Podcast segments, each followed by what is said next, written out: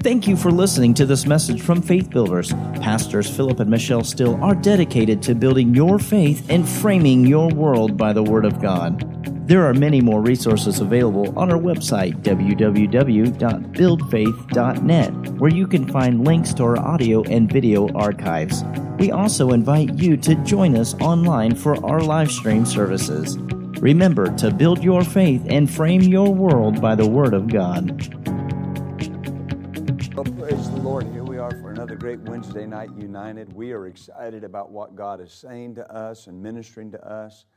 Uh, we uh, are just blessed uh, to be a part of what God's doing in this last uh, day of the church, and we believe, God, that He's going to continue to minister through us and uh, produce within us those things that He desires to see in our lives. And so, God is so good to us.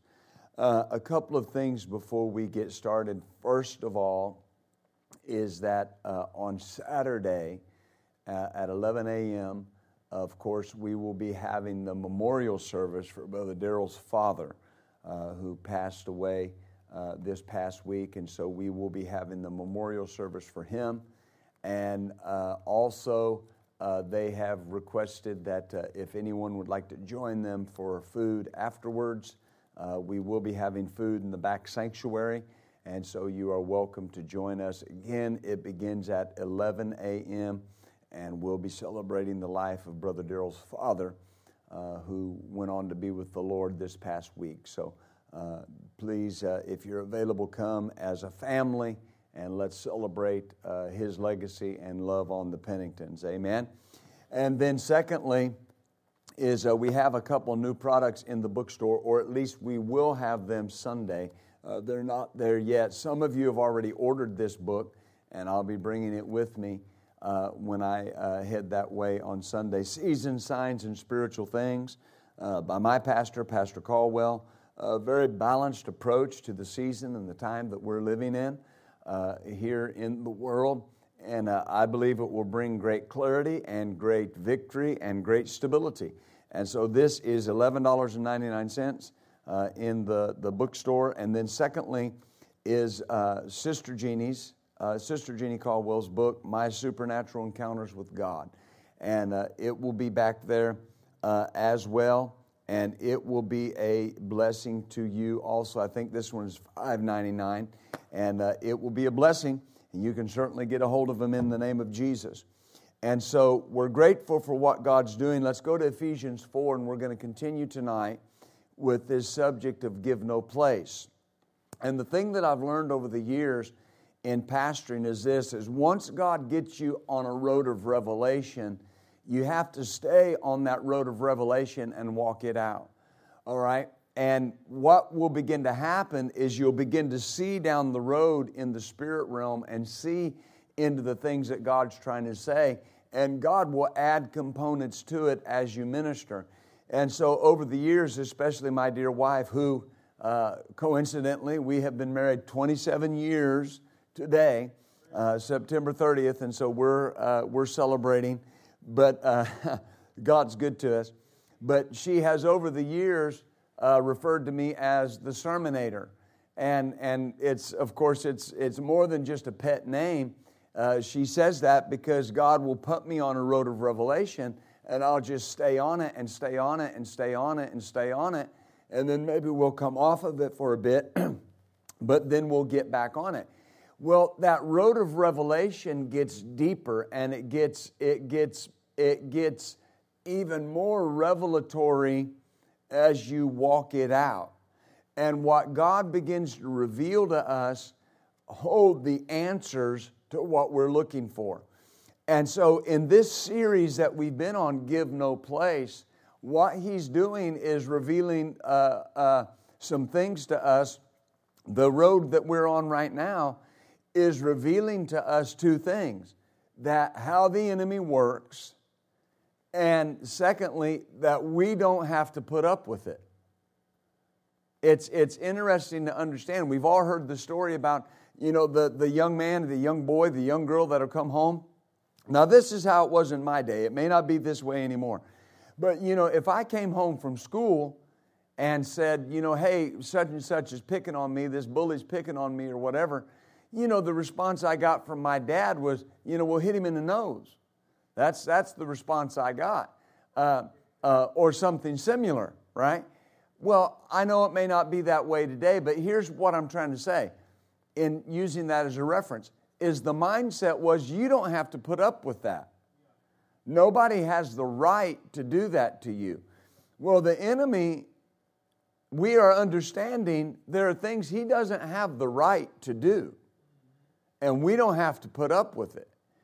And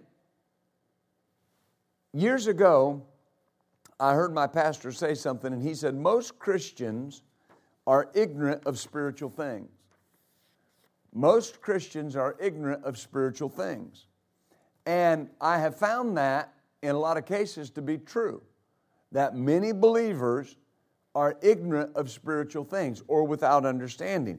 And for many, the greatest area uh, of ignorance is where their authority is concerned, what they have a right to.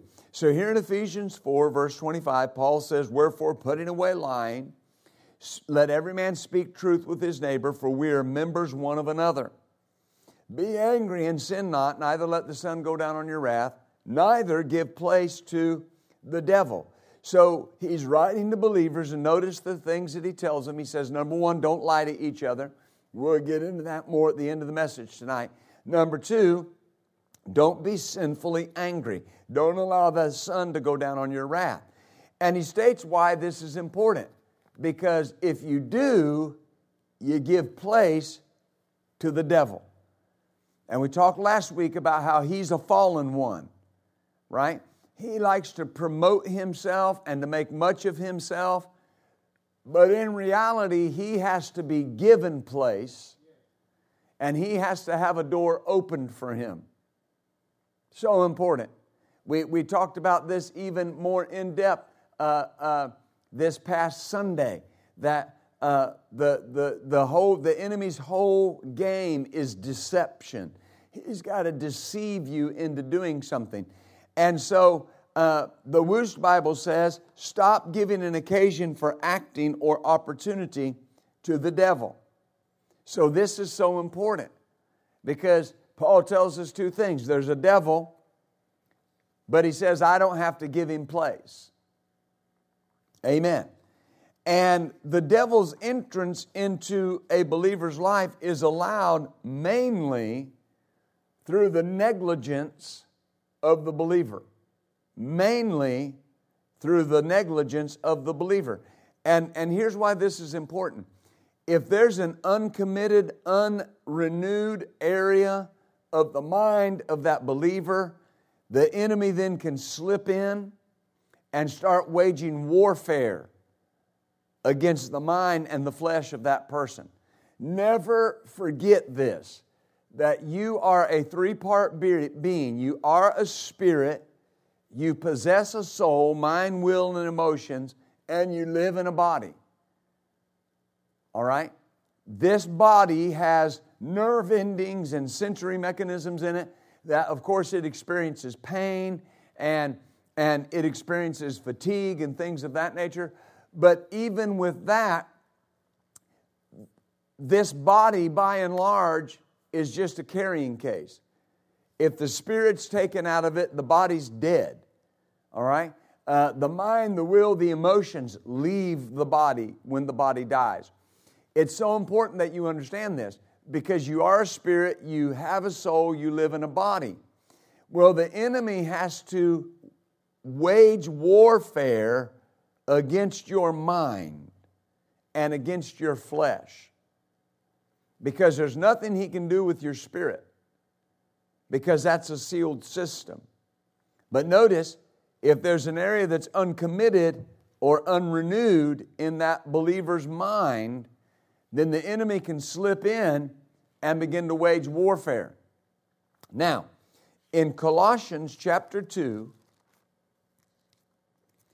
and we'll read a familiar verse here, verse 15, speaking of Jesus in his victory over the enemy. it says, having and having spoiled principalities and powers, he made a show of them openly, triumphing over them in it, in his cross. The Phillips translation says, and then having drawn the sting of all the powers and authorities ranged against us, notice this, he exposed them. And how did he expose them? Shattered, empty, and defeated in his own triumphant victory. He exposed them as being shattered, empty, and defeated in his victory. So, Scripture says then that when Jesus defeated the enemy, the principalities, and the powers, that they were shattered, empty, and defeated. Shattered, empty, and defeated. So we see here that Jesus stripped these demonic powers of the authority they once possessed. His victory was so thorough that he exposed them and made a show of them openly.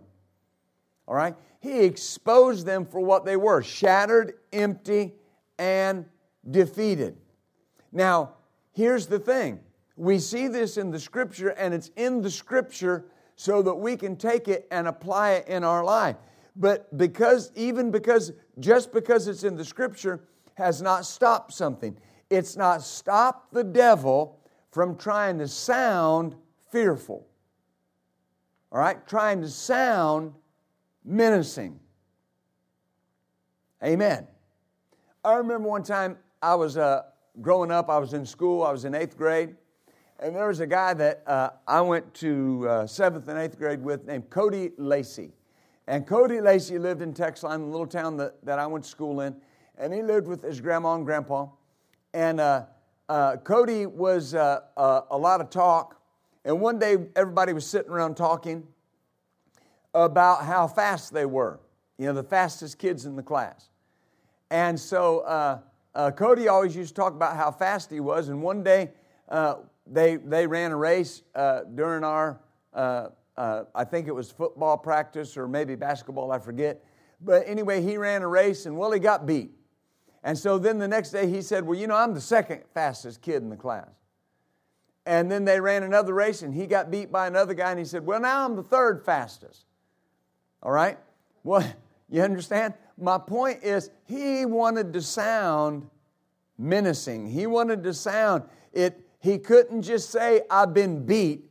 He had to say, Well, I'm not the fastest anymore. Now I'm the third fastest, but I can still beat you, right?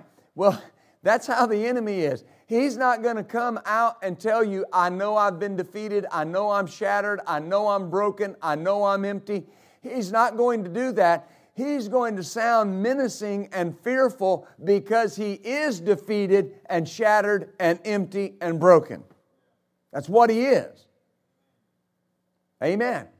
And that's what makes it double, uh, doubly important that you understand where you stand and where he stands because to go down in defeat to him in my life is to go down in defeat to a shattered, empty, broken, defeated foe.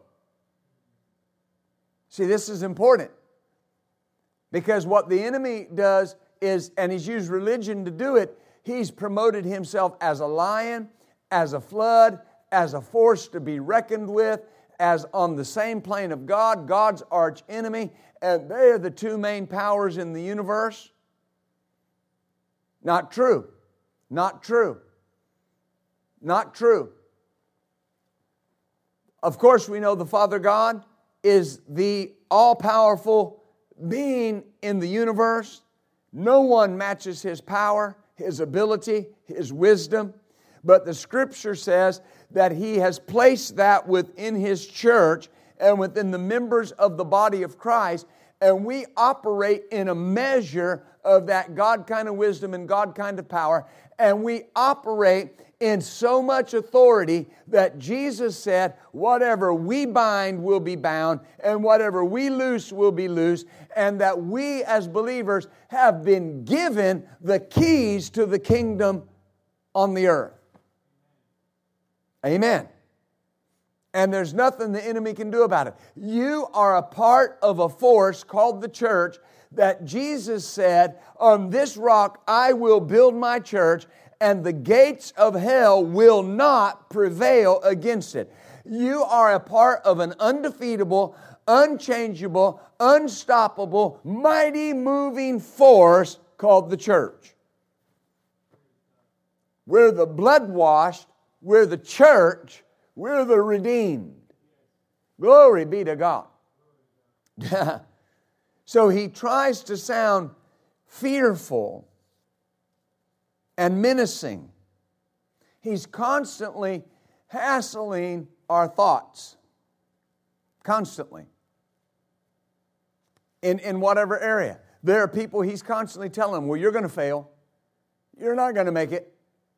Well, I mean, you're stepping out and you're trying to do that, but after all, nothing ever works for you. You're going to fail. You're going to, you're going to have a problem. You're going to this. You're going to that. Amen. A constant onslaught against our minds. You, you've got to recognize where is the thought coming from?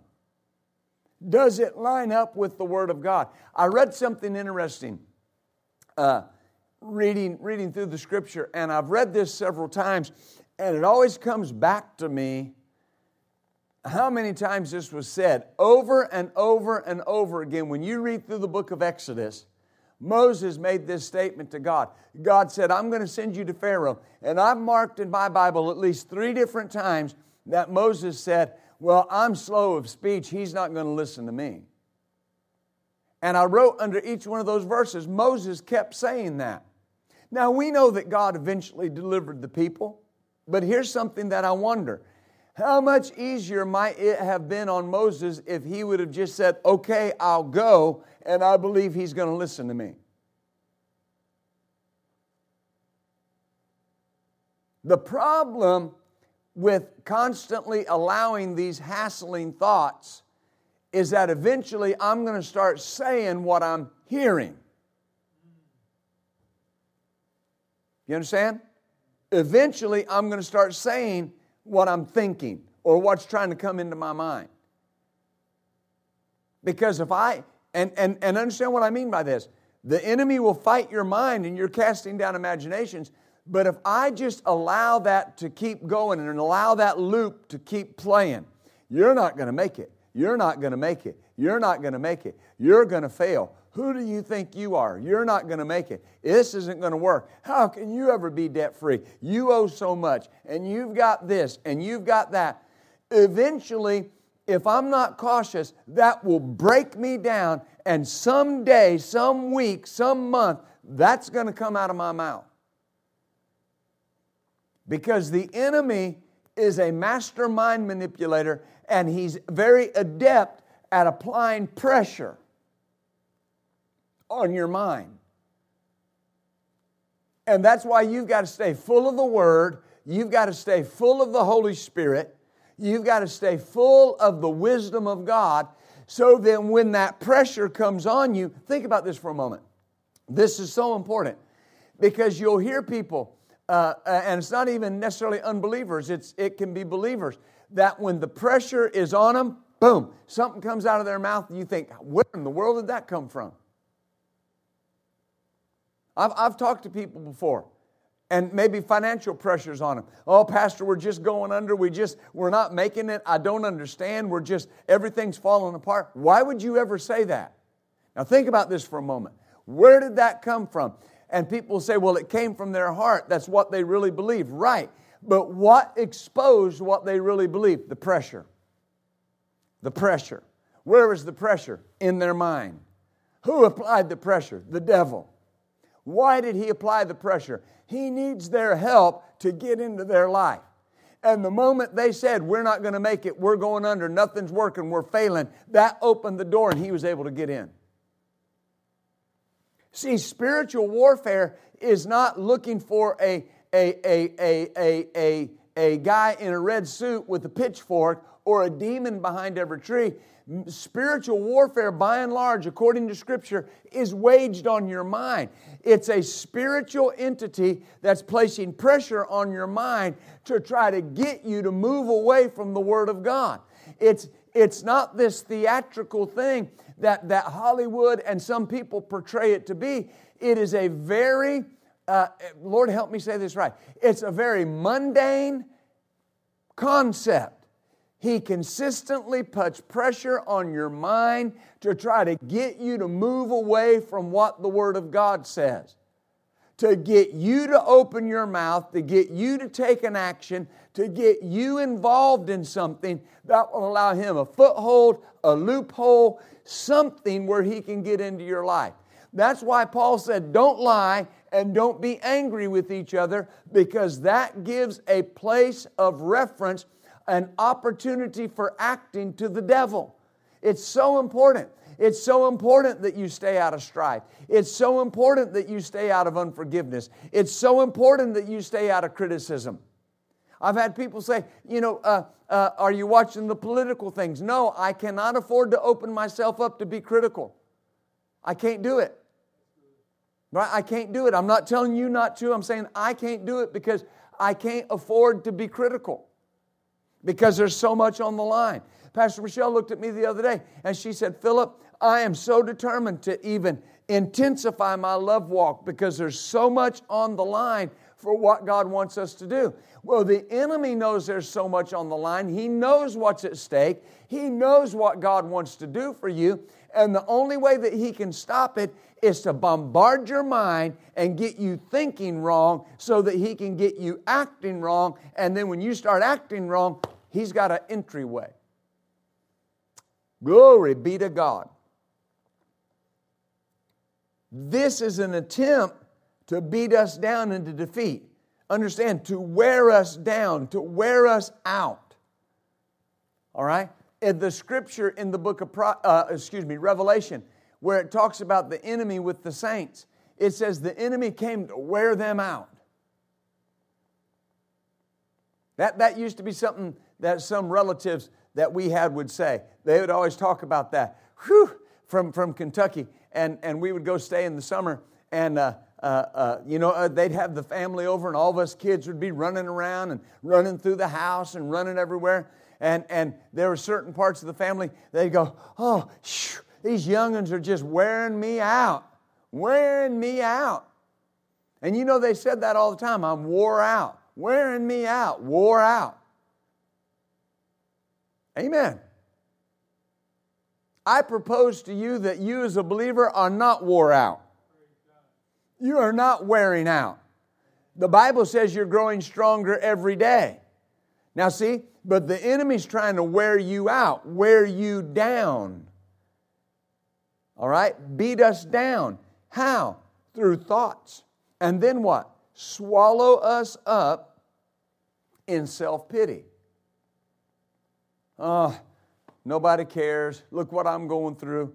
Nobody cares about what I'm going through. It's so subtle, and people don't recognize that. Well, I'm no good at that, so you know, I'm just, you know, I'm not, I'm not going to try because after all, I'm no good at it, and and you know, nobody wants to help me, or or whatever the case may be. That's a person that's being swallowed up in self pity being gulped down by the devil. That's why, at all costs, you guard against that. You expect nothing and you're thankful for everything. Nobody owes me anything, and I'm thankful for everything I have. What does that do? That keeps you away from self pity. I've heard preachers before, well, you know, nobody thinks I'm anointed, nobody cares about my office, you know, they don't think I have revelation. Listen, number one, the ministry's for the people, not for you. And you don't get your affirmation from people, you get your affirmation from God. And every one of God's ministers is anointed. Every one of God's ministers has revelation. Every one of God's ministers has something to say to God's people because God has anointed you and called you and placed you where you're at. Don't let the enemy come in with self pity. That'll stop your church. That'll stop your ministry. That'll stop your department. That will stop, that'll stop your marriage. That'll stop your family. I've watched it. I've watched the enemy battle in married couples and fight their mind. He don't care about me. She don't care about me. She has more respect for this man than she does for me. And he is nicer to the other women than he is to me. And it wasn't really that big of a deal.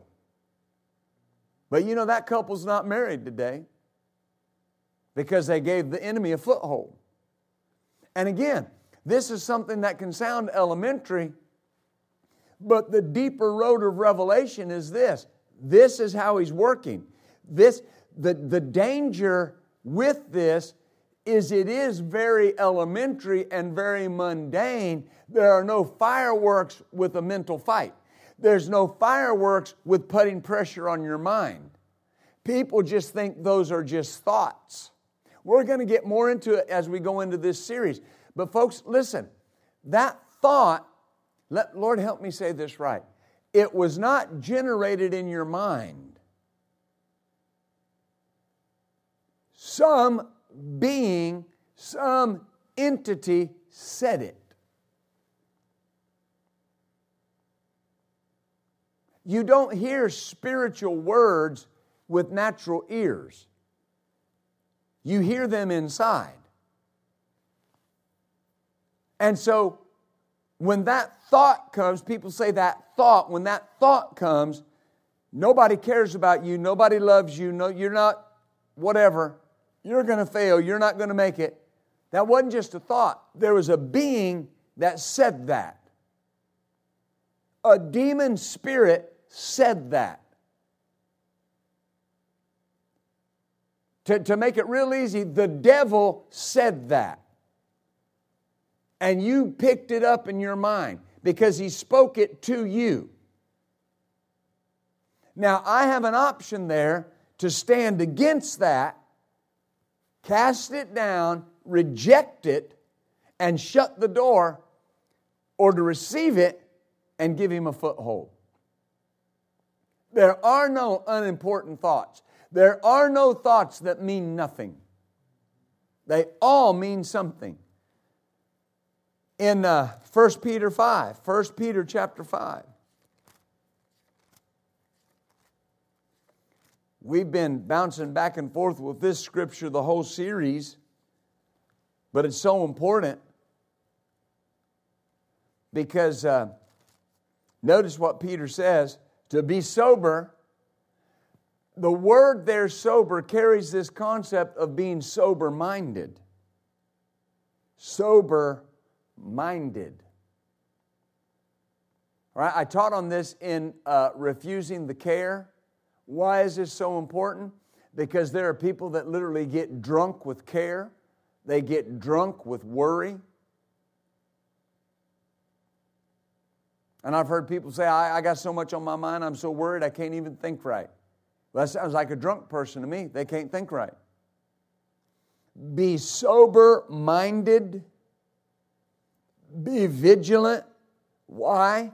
Because your adversary, and he tells us who he is the devil, walketh about or roameth about as a roaring lion, seeking whom he may devour.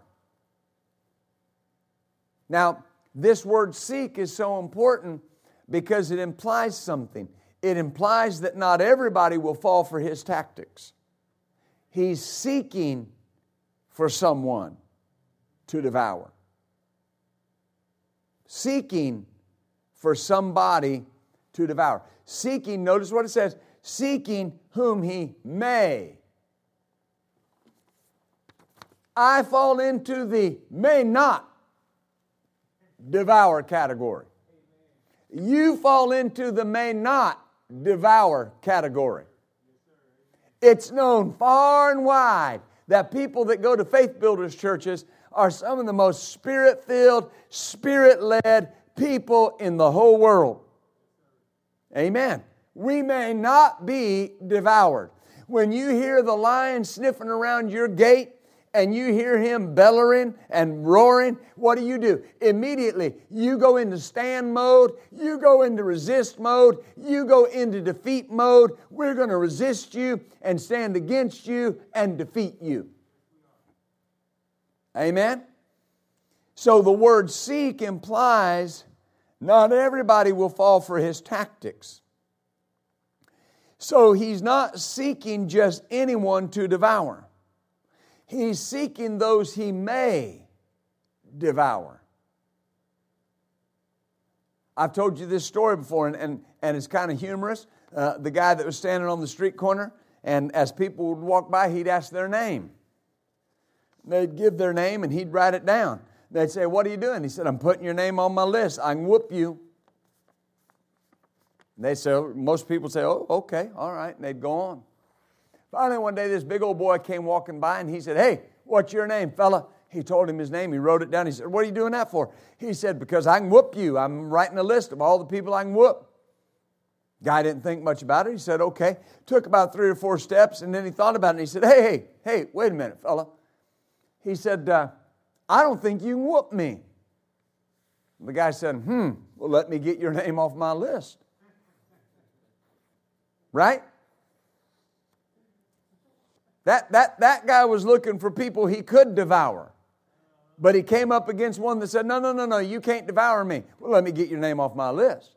So the devil's not just looking for anybody to devour, he's seeking those he may devour. He's looking for those, number one, that are weak in faith. He's looking for people that are weak in faith. Because 1 John 5 4 says, faith is the victory that overcomes the world. Uh, Ephesians 6 says, the shield of faith quenches all the fiery darts of the wicked. Every one of them. So faith is the victory. Faith stops every one of the fiery darts of the wicked. Amen. Faith filled words are how we move mountains and change situations. Faith is the substance of things hoped for, the evidence of things not seen. And so he's looking for believers that are weak in faith, that have not oiled their shield, that have not prepared their hearts to stand. If the enemy finds a believer that's weak in faith, he'll devour them. Why? Because they have no defense. They have no defense.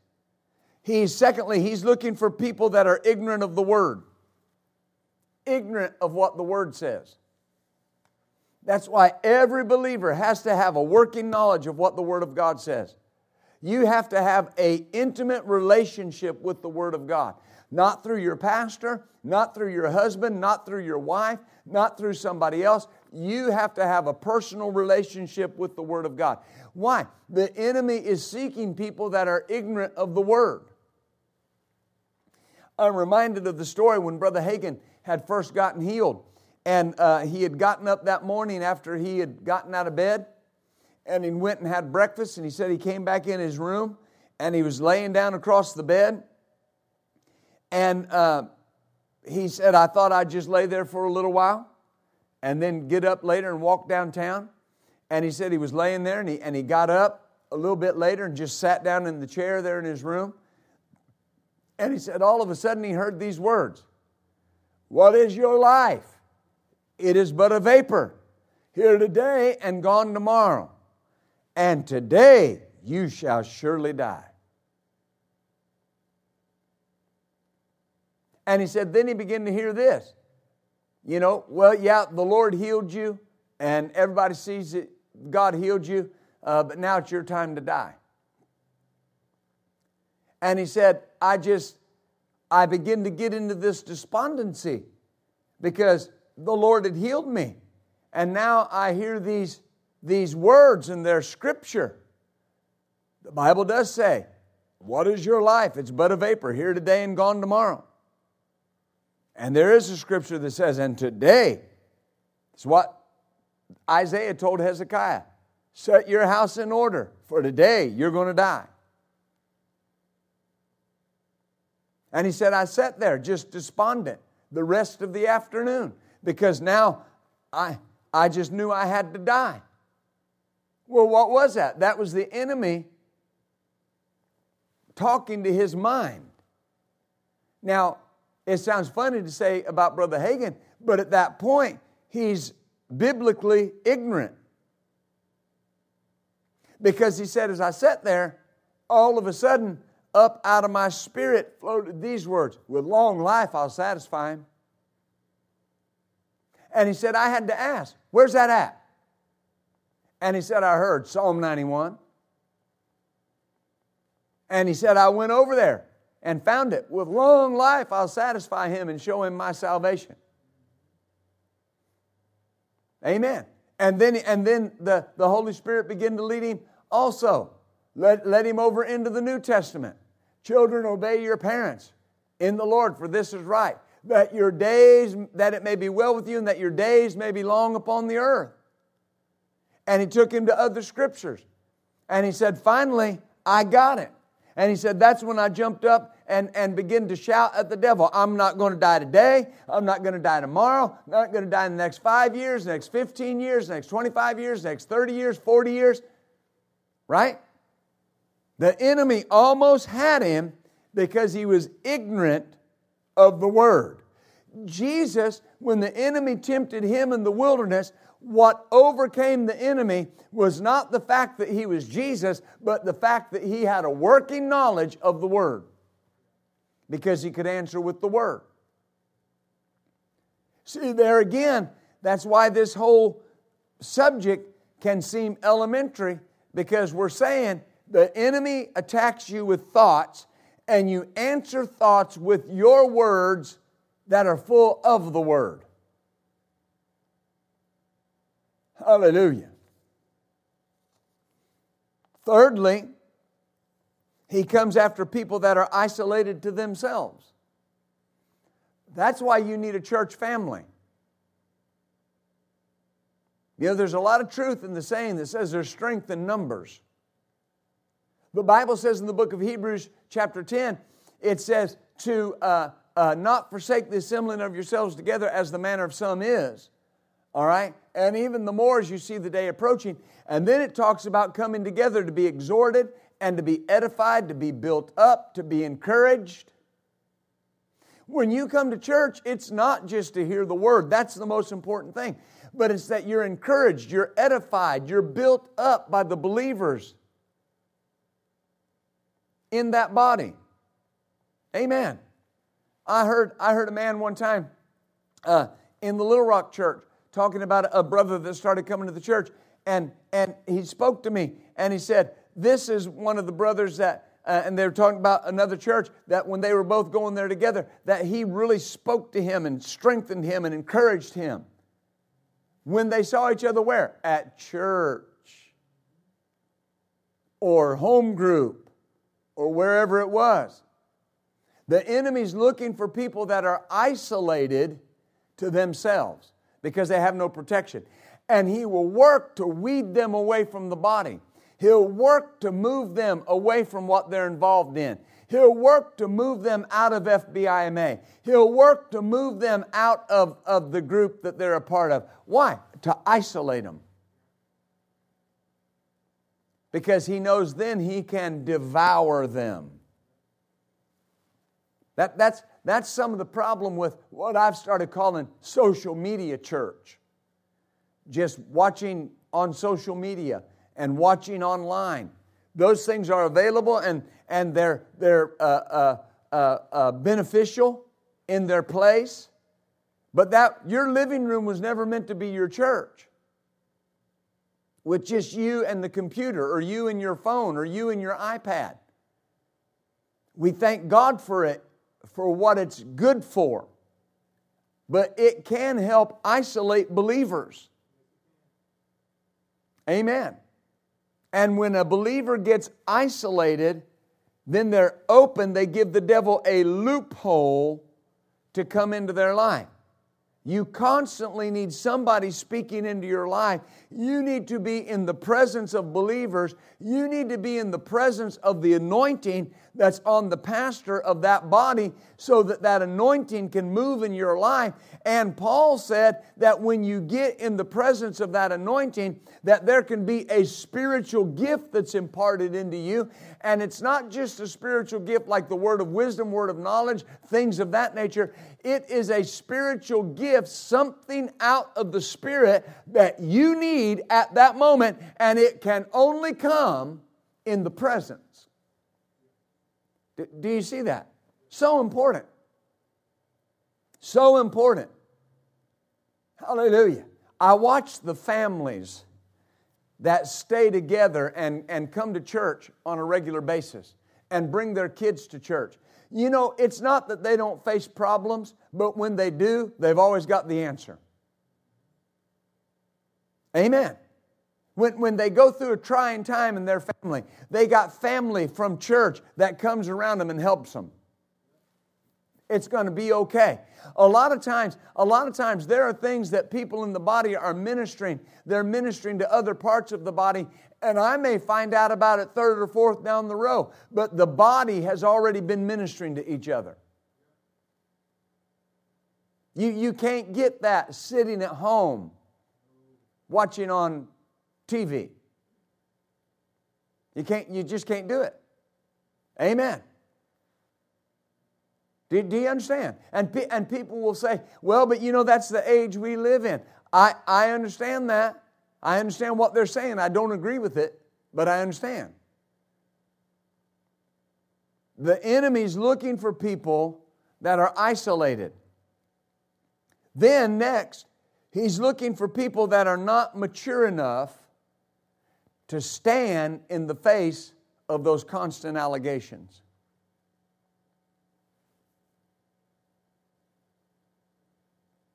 If you want to empower a child's life, you start when they're very small telling them how great they are, how amazing they are, how they can do all things through Christ.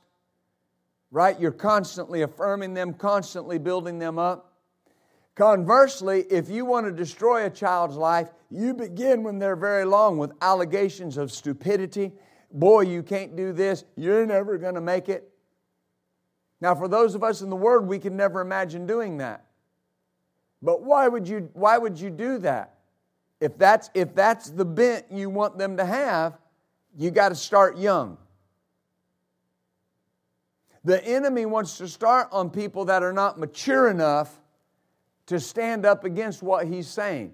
And according to Scripture, the way that you mature in Ephesians chapter 4, the way that you mature is to come to the local church and set under the fivefold ministry and be with your brethren and your sisters that are growing in the Lord and maturing as well so that they can help you to help you stand against what the enemy's trying to do. Oh, glory. Because those are the individuals the enemy's seeking after. And make no mistake, his desire, his objective is to devour them the word devour, it's, it's, a, it's an interesting word because it comes from a Greek word that literally means to swallow up completely. And not just to swallow up, but it, it, it, it, means, so when we talk about devour, it's not just destroy. The word literally means this to devour completely and even slurp up the blood so there's no evidence. Hmm. That's, that's what he desires to do. And how does he start that? In the mind. In the mind. That's why you cast down every imagination that exalts itself against the knowledge of God, and you bring into captivity every thought to the obedience of Christ. Amen. In uh, 2 Corinthians 11,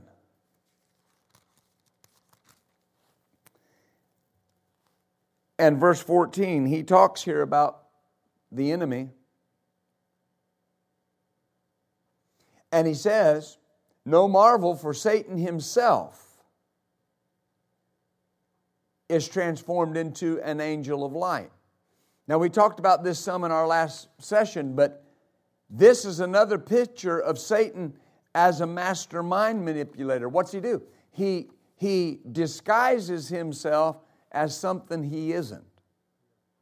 He's not an angel of light. We know from Wednesday night he's a what? A fallen one. Right? So this attack comes against a person's mind, and it's an example of his ability to twist people's thinking. If he gets a foothold in there, he'll begin to twist their thinking. And that's why the Bible says in the last days that we're in, that there will be people that call good evil and evil good. Why? Because their thinking has been twisted. Their thinking has been twisted. The name Satan, it says Satan is transformed as an angel of light. It's taken from the Hebrew word shatana, S H A T A N A, shatana, and it means to hate and accuse. To hate and accuse. And it carries this idea of slander and false accusation. That's his nature to slander and falsely accuse you. He can't accuse you of truth in truth because he's a liar. So he will slander you in your mind, falsely accuse you in your mind in an attempt to what? Twist your thinking. Twist your thinking. That's so, that's so powerful.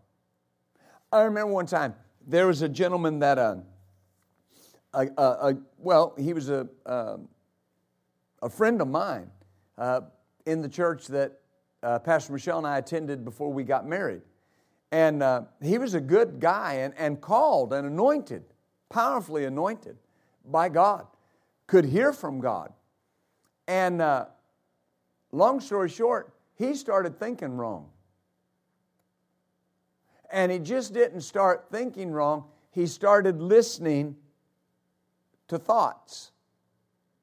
Now, he didn't lose his mind and, and, and kill himself and these different things, but here's what happened his thinking got so twisted that the enemy convinced him that your anointings and your callings and your giftings are not being used here where you're at, and you need to go somewhere else because you could have such a powerful ministry.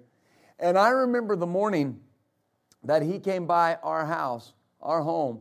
I was living with my parents. I'd moved there. And uh, uh, of course, I was not involved in the, the session, the counseling session, because uh, I wasn't his pastor. But I was in my room uh, getting ready for work, and uh, I could hear them talking and just heard my dad, who was his pastor, pleading with him and calling his name and saying, Look, it's not that you're not anointed, it's not that you're not called, you're just not ready to go into this, and I don't want to get you see you get hurt, and I don't want to see and he just wouldn't have it. No, no, this is what I need to do, and you're just trying to hold me back. Well, where did he get the idea that he was being held back? Not from God. The enemy, the devil, Satan the slanderer, the false accuser. Well, he went ahead and, and, and persisted and did what he did and left the ministry. And, uh, you know, it wasn't long. He was, uh, he was back singing in the bars there in Nashville and, and doing what, what he had did previously. And I remember the last time I talked to him, and, uh, and I was speaking with him, and, and I was trying to convince him to come back to church. And I called his name and I said, Man, I miss you. You need to come, you need to come back to church. We'd, we'd love to see you. No, no, no, no, no. Uh, they, they don't want me to use my giftings there and they're holding me back and, and I'm doing this and I'm doing that. Totally different state of mind than what had been there previously. When I first went to that church, we had a, a, a Thanksgiving outreach and it was primarily to the homeless and to the people there uh, in the inner city. And uh, I remember sitting around the table with him and him talking about how God had changed his life in that church and talking about how God had brought him from the place he was at and opened up his eyes and how much he could see. And it was, I've seen that over the years. If I open my mind to a wrong thought, that false accuser, he'll try to twist my thinking. Do, do, you see that? I've had to guard against that over the years. I've, I've had to guard against. The enemy will try to get you offended at the people closest to you, the people that are speaking into your life, the people that have the ability to help you the most. He'll try to get them, get you offended at them Why? Because then that gives him a foothold to move you away from where you need to be. And I've had to guard against that over the years. Amen. I remember there was a particular time in, uh, in my life, and, and you remember I've been serving the Lord a long time, and I've been in the ministry full time a long time. And uh, one time uh, I was with uh, my pastor, and uh, I said something, and, and he made a comment, and uh, it wasn't a bad comment, and I don't even really remember what it was. I'm just, I'm just saying this was the result of it. Uh, uh, and, and he's a very loving man, and he would never be hard or, or, or, or divisive at all. And, uh, but I remember when I got home, the thought that came to me well, he don't think much of your ministry, and he don't think much of your anointing.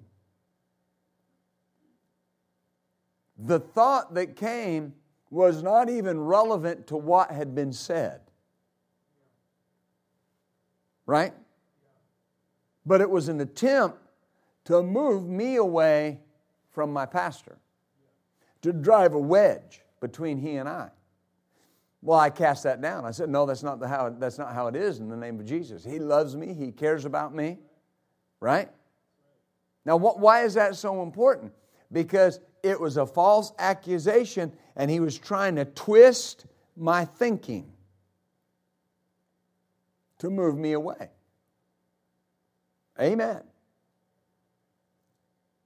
We read 1 Peter 5 8, and it says to be sober, sober minded, and vigilant because your adversary, the devil. Now, this is important because the New Testament refers to Satan as the devil more than 40 times.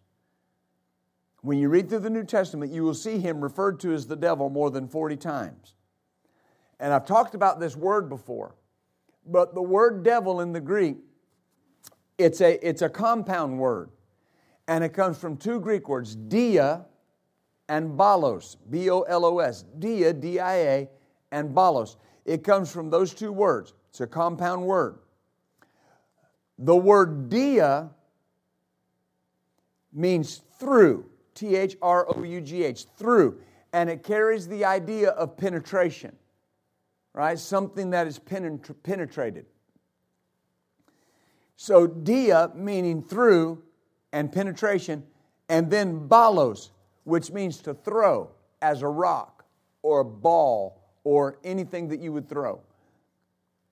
When you put those two words together, they depict this act of repeatedly throwing a ball or a rock or some object until it penetrates the barrier and breaks through to the other side. You just repetitively do that until it breaks through. So, this name, devil, diabolo, gives me his mode of operation. He strikes again and again and again and again and again and again, beating against the walls of people's minds over and over and over and over and over and over again till he finally breaks through. Over and over and over and over again. And what's he do? He penetrates their thought processes. Hallelujah. Peter said that we should gird up the loins of our mind. Pastor Michelle was preaching one time, and she said, Look there, Peter said, put a girdle on your mind. I don't want your mind just out there flopping around. Put a girdle on it. Eh, amen. But it's important to gird up the loins of my mind. Don't just think anything. Don't just let any thought there.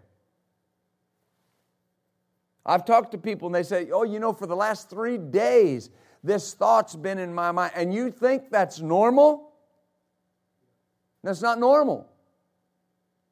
It's pushing and pushing and pushing and pushing and pushing and pushing and pushing and pressure and pressure and consistently putting pressure again and again and again and again till he breaks through. Amen. See? And, and, and the reason why I say that this can sound elementary is because the process seems so unspectacular. Uh, just attacking your mind. Well, think about this. If it was something spectacularly satanic, you'd just stand against it immediately. But when it's just a thought, see, that's that. I talked to you earlier about that's that satanic wisdom. That's that subtlety. The Bible lets us know from Genesis chapter 3 on that one of his greatest weapons is his subtlety. Connivingness, sneakiness. Nothing more sneaky than just a thought. I mean, if he showed up, smoke billowing, flames flowing, well, you, you, you immediately stand against that. But a thought, yeah, so and so don't like you. Or you're not going to make it. Or nobody cares about you. Why even bother living? I've watched that in people's lives. I've watched people that were once strong in the things of God, spiritual people that started thinking wrong thoughts. Started thinking wrong thoughts and end up in a bad place because they gave him entrance. So when something, especially something that is not godly, but something is trying to move you a certain direction, don't listen to it consistently. You got to cast it down, cast it away, cast it out. Because he's trying, right? And, and the Lord keeps bringing me back to this. Don't listen to those thoughts. Well, they don't care about you, they don't love you. Nobody cares about you. If you weren't in church tomorrow, nobody would care. You got to watch that. That's self pity. That's deadly. It's devilish. It's demonic. Amen. At the end of the day, if nobody else cares about me, God cares about me. Cast all your care on Him because He cares for me. And you got to answer the devil with that. God cared about me so much, He gave Jesus. Right? And, and, and then don't let the devil run down your brothers and sisters. Oh, yes, they do love me. Remember, devil, remember when I was in the hospital? They come and sought me out. They brought me food. They came over. They, they right? When my family was in need, they helped me. Oh, yes, they do. They love me with the love of the Lord. We'll wrap up with this. In Ephesians 4, we started here, but over the last few messages, I've uh, teased you with this that we're going we're going to look at this a little deeper. And notice what Paul says uh, in Ephesians 2. And uh, verse 25. We started with this verse, but he says uh, to the believer,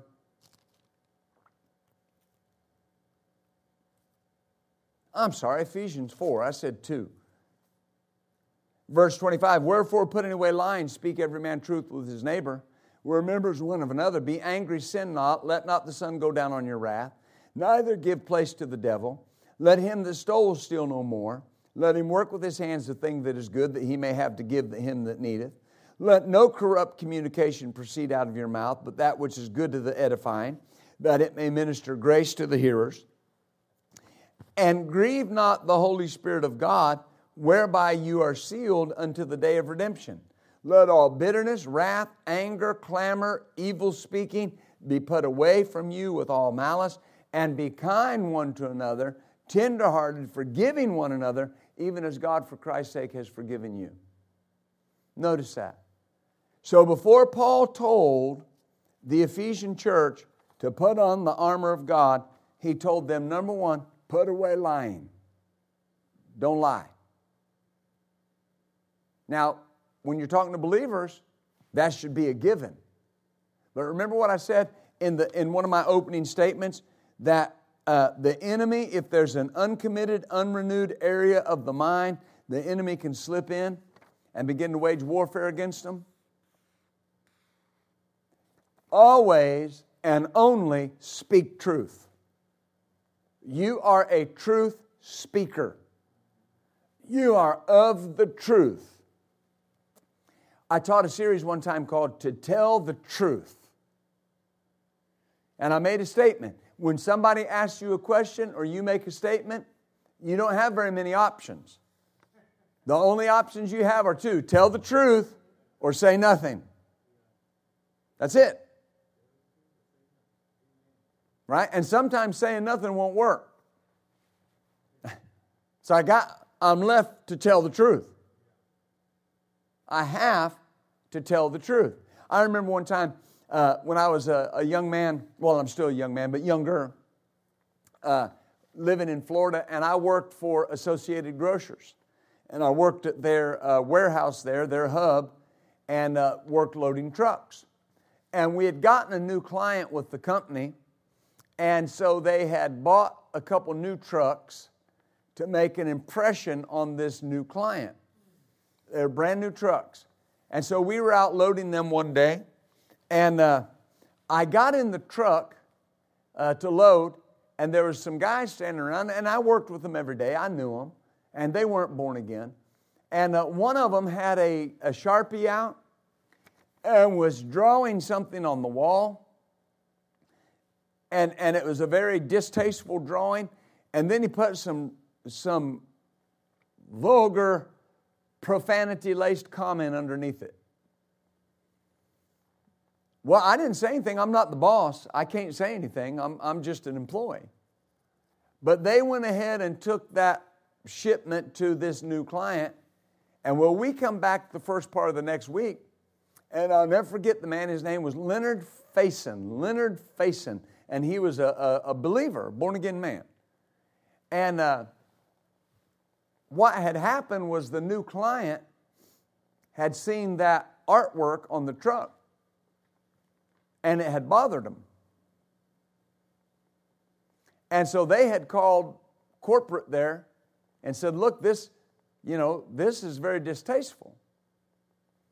Well, there weren't very many hands in that group, just five of us. And so one by one, he started calling people in. And I was towards the end of the group. And uh, he said, uh, uh, Philip, do you know anything about this? I said, Yes, I do. He said, Do you know who did this? I said, Yes, I do. Then he asked me, Who is it? Are you with me? I said, It was so and so.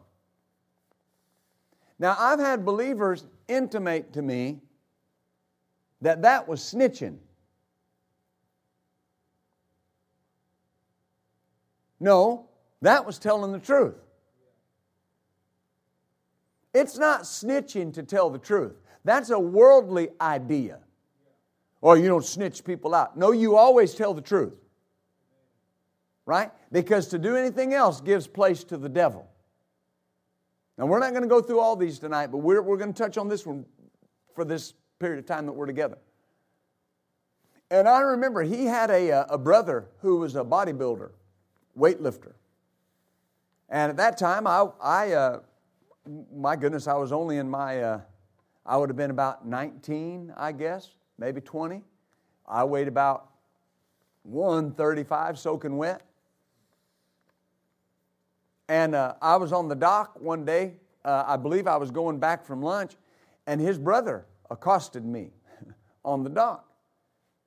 And, and, and, and he got in front of me and, and he said, uh, uh and here's what he began to say. He said, uh, You know, you know my brother didn't do that. Because when he goes in there, he only has his coat on, he doesn't have a pen, and you know he didn't do that. He's threatening me. Well, you know, I mean, I don't want to try to paint myself as just this, you know, ambassador for always having done things right. But I knew in that moment, no, you're lying. And I looked at him and I said, and I pointed my finger at him and I said, yes, he did do it. I saw him do it, and I'm not going to change what I said. He did it. I remember what happened. The fact that I was unwilling to shade the truth so disarmed him, he just had to walk off. Because you cannot stop a man who knows he's right and will just keep coming. You just can't. Amen.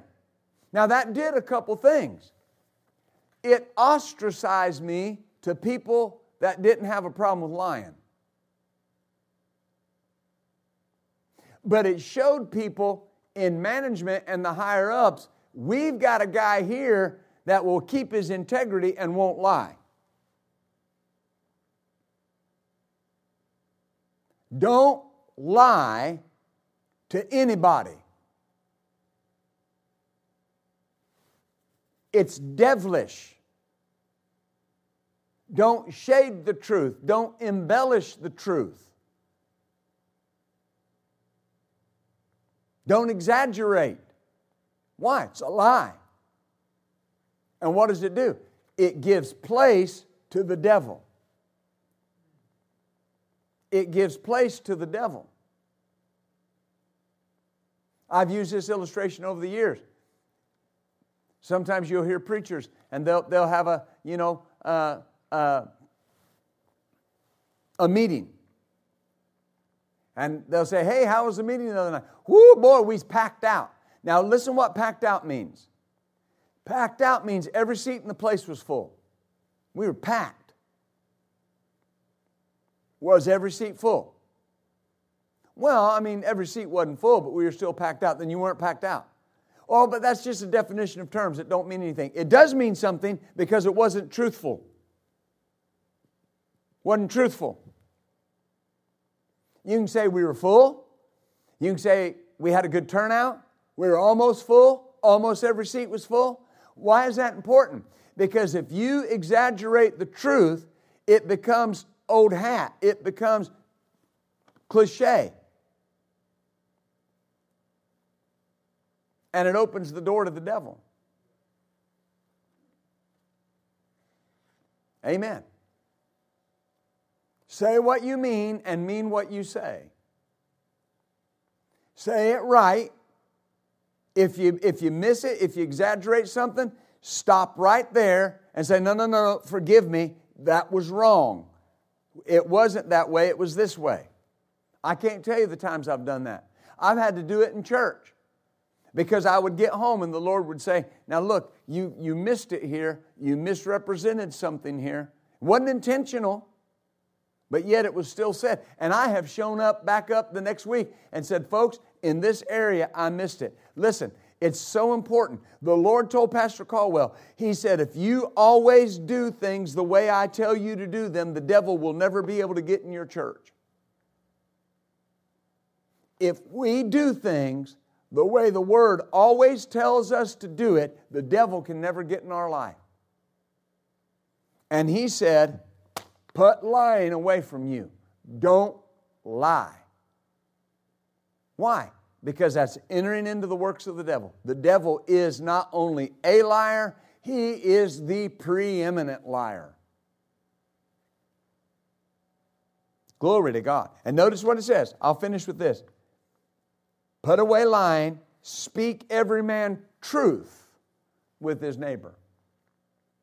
Speak the truth.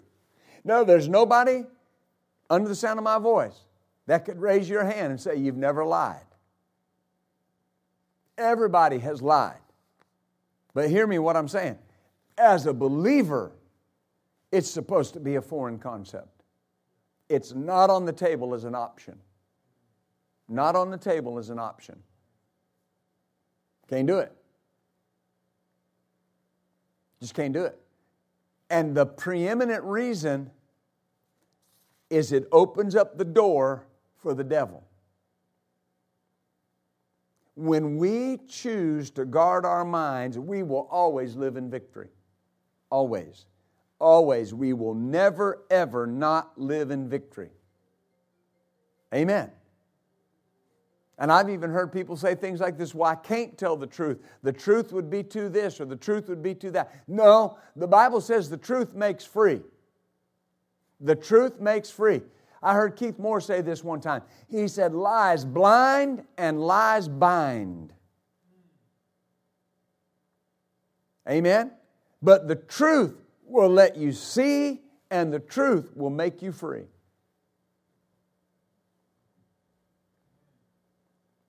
So every time there's a exaggeration or an embellishment of the truth or a lie, then the enemy can start darkening the mind. But glory to God, when we make a decision that we're not going to be defeated, we're not going to fall for it, we're going to guard our heart and our mind, we live in victory every day. Amen. I believe God. We'll stand on your feet, everybody.